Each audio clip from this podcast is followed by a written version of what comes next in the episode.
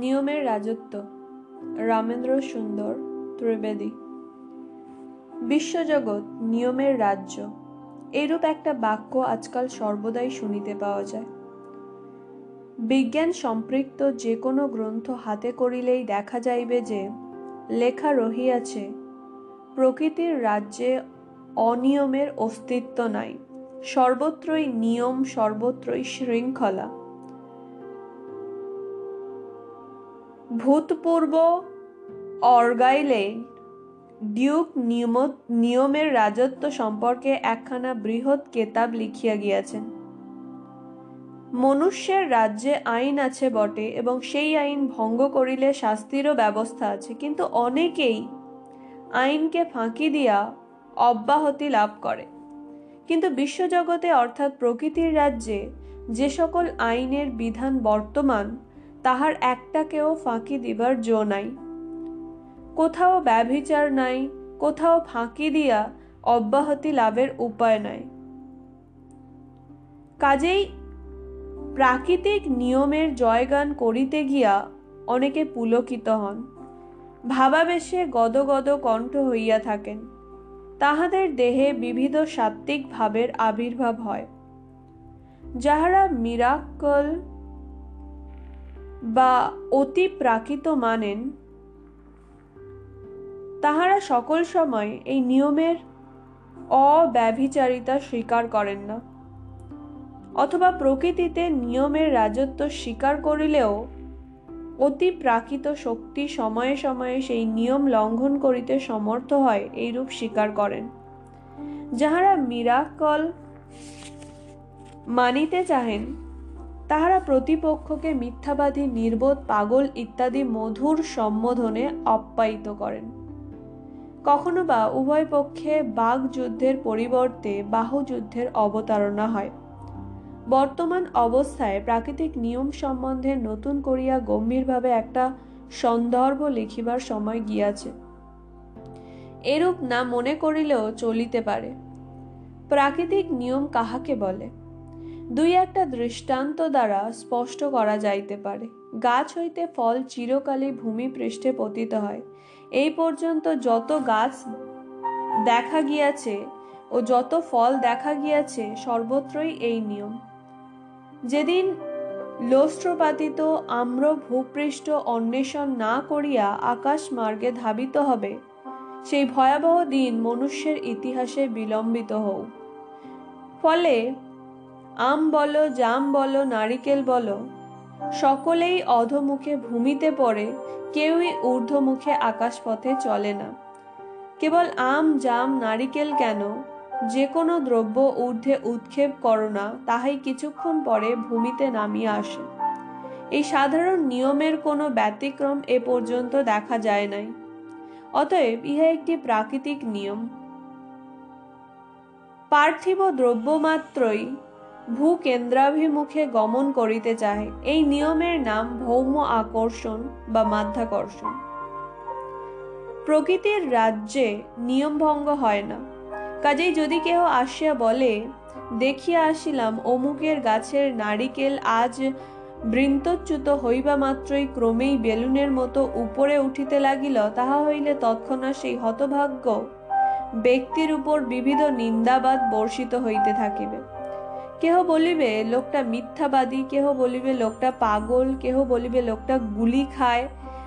এবং যিনি সম্প্রতি রসায়ন নামক শাস্ত্র অধ্যয়ন করিয়া বিজ্ঞ হইয়াছেন, তিনি হয়তো বলিবেন, হইতেও বা পারে। বুঝি ওই নারকেলটার ভিতর জলের পরিবর্তে হাইড্রোজেন গ্যাস ছিল। কেননা তাহার ধ্রুব বিশ্বাস যে নারিকেল খাঁটি নারিকেল, যাহার ভিতর জল আছে, হাইড্রোজেন নাই, এহেন নারিকেল কখনোই প্রাকৃতিক নিয়ম ভঙ্গে অপরাধী হইতে পারে না। খাঁটি নারিকেল নিয়ম ভঙ্গ করে না বটে, তবে হাইড্রোজেন পূর্ণ বোম্বাই নারিকেল নিয়ম ভঙ্গ করিতে পারে।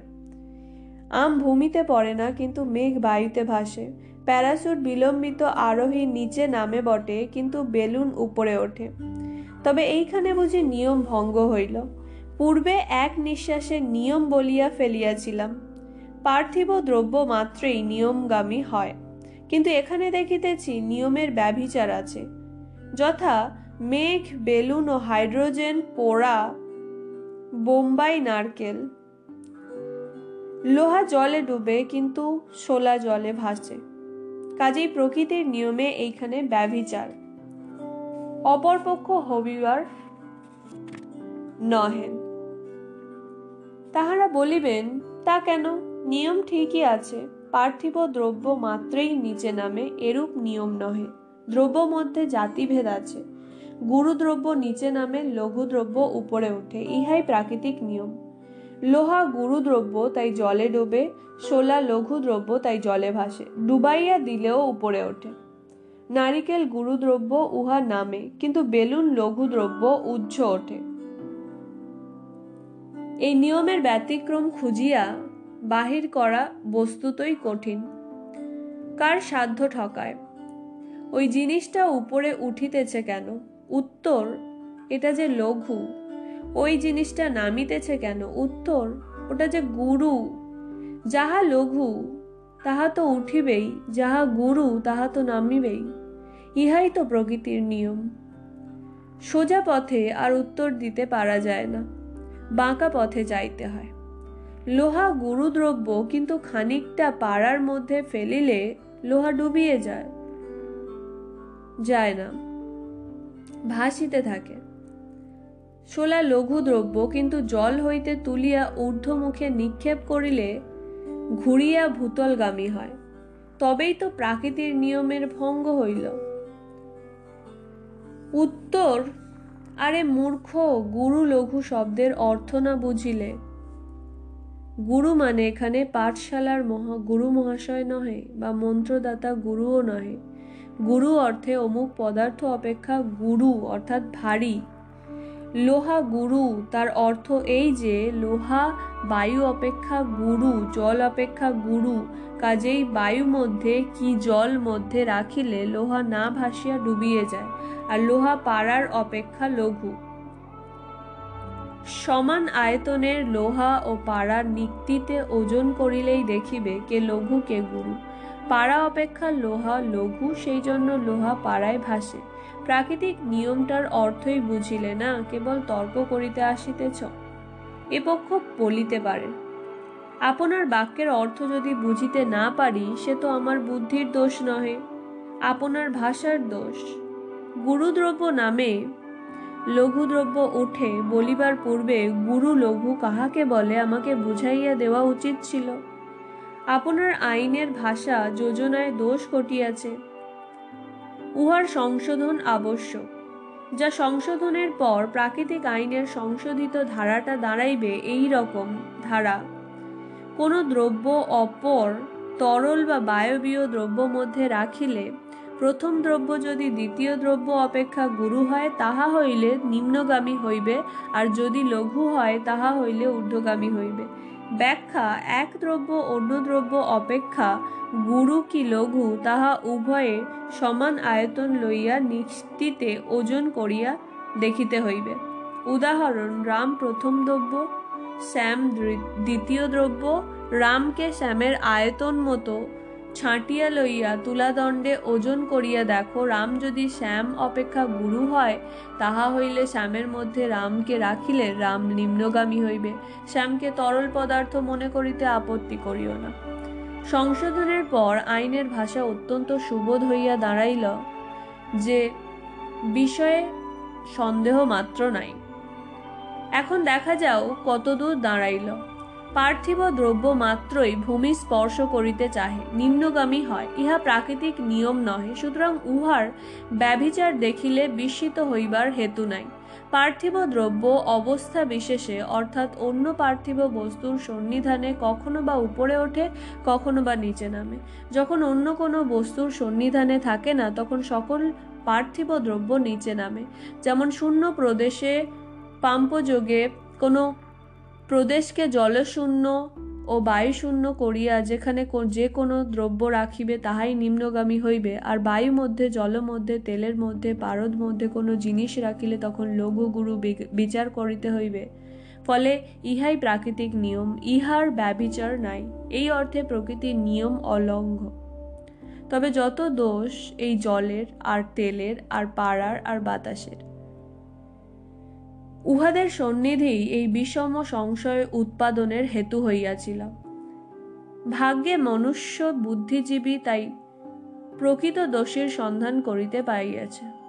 নতুবা প্রকৃতিতে নিয়মের প্রভুত্বটা গিয়াছিল আর কি।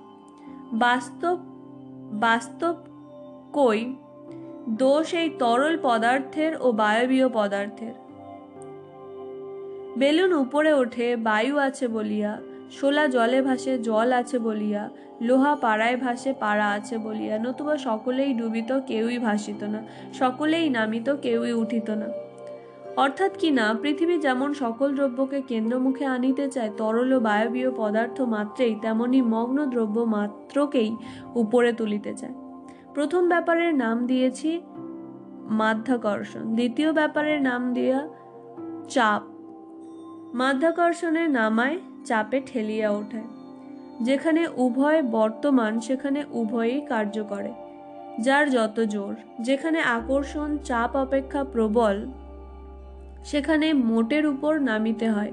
যেখানে চাপ, আকর্ষণ, অপেক্ষা প্রবল, সেখানে মোটের উপর উঠিতে হয়। যেখানে উভয় সমান, সেখানে ন, যজৌ, ন, তস্থৌ।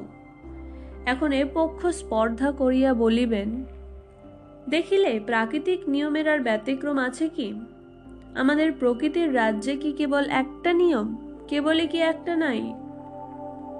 অনেক নিয়ম ও অনেক আইন, অথবা এই আইনের অনেক ধারা। যথা এক নং ধারা, পার্থিব আকর্ষণে বস্তু মাত্রই নিম্নগামী হয়। দু নং ধারা, তরল ও বায়বীয় পদার্থের চাপে বস্তু মাত্রই ঊর্ধ্বগামী হয়। তিন নং ধারা, আকর্ষণ ও চাপ উভয়ই যুগপথ কাজ করে। আকর্ষণ প্রবল হইলে নামায়, চাপ প্রবল হইলে ওঠায় কাহার সাধ্য এখন বলে যে, প্রাকৃতিক নিয়মের ব্যবিচার আছে। উঠিলেও নিয়ম, নামিলেও নিয়ম, স্থির থাকিলেও নিয়ম। নিয়ম কাটাইবার জো নাই। প্রকৃতির রাজ্য বস্তুতই নিয়মের রাজ্য। নারিকেল ফল যে নিয়ম লঙ্ঘ করে না, তাহা যেদিন হইতে নারিকেল ফল মনুষ্যের ভক্ষ হইয়াছে তদবধি সকলেই জানেন। বেলুন যে ঊর্ধ্বগামী হইয়াও নিয়ম লঙ্ঘন করিতে পারিল না, তাহাও দেখা গেল, কেননা পৃথিবীর আকর্ষণ উভয় স্থলেই বিদ্যমান। প্রকৃতির রাজ্যে নিয়মটা কি রূপ, তাহা কত বোঝা গেল। তুমি সোজা চলিতেছ, ভালোই, উহাই নিয়ম। বাঁকা চলিতেছ, বেশ কথা, উহাই নিয়ম। তুমি হাসিতেছ, ঠিক নিয়মানুযায়ী। কাঁদিতেছ, ঠিক নিয়ম অনুযায়ী তাহাতেও নিয়মের ব্যতিক্রম নাই। যাহা ঘটে, তাহাই যখন নিয়ম, তখন নিয়মের ব্যবিচারের আর অবকাশ থাকিল কোথায়?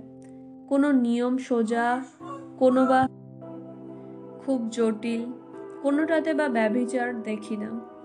কোনোটাতে বা ব্যবিচার দেখি, কিন্তু বলি, ওইখানে ওই ব্যবিচার থাকাই নিয়ম। কাজেই নিয়মের রাজ্য ছাড়িয়া যাইবার উপায় নাই। ফলে জাগতিক ঘটনা পরস্পরের মধ্যে কতকগুলো সম্বন্ধ দেখিতে পাওয়া যায়।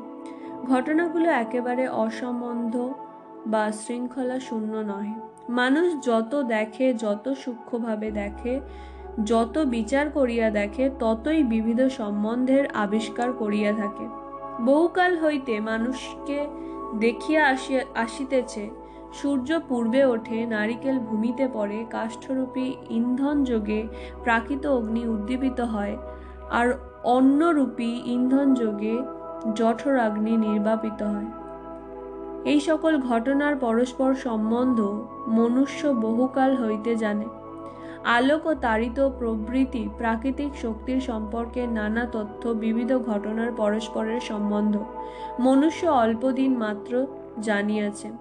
যত দেখে, ততই শেখে, যতই জানে, যতক্ষণ কোনো ঘটনা প্রত্যক্ষ সীমায় না আইসে ইন্দ্রিয় গোচর না হয়, ততক্ষণ তাহা অজ্ঞানের অন্ধকারে আচ্ছন্ন থাকে।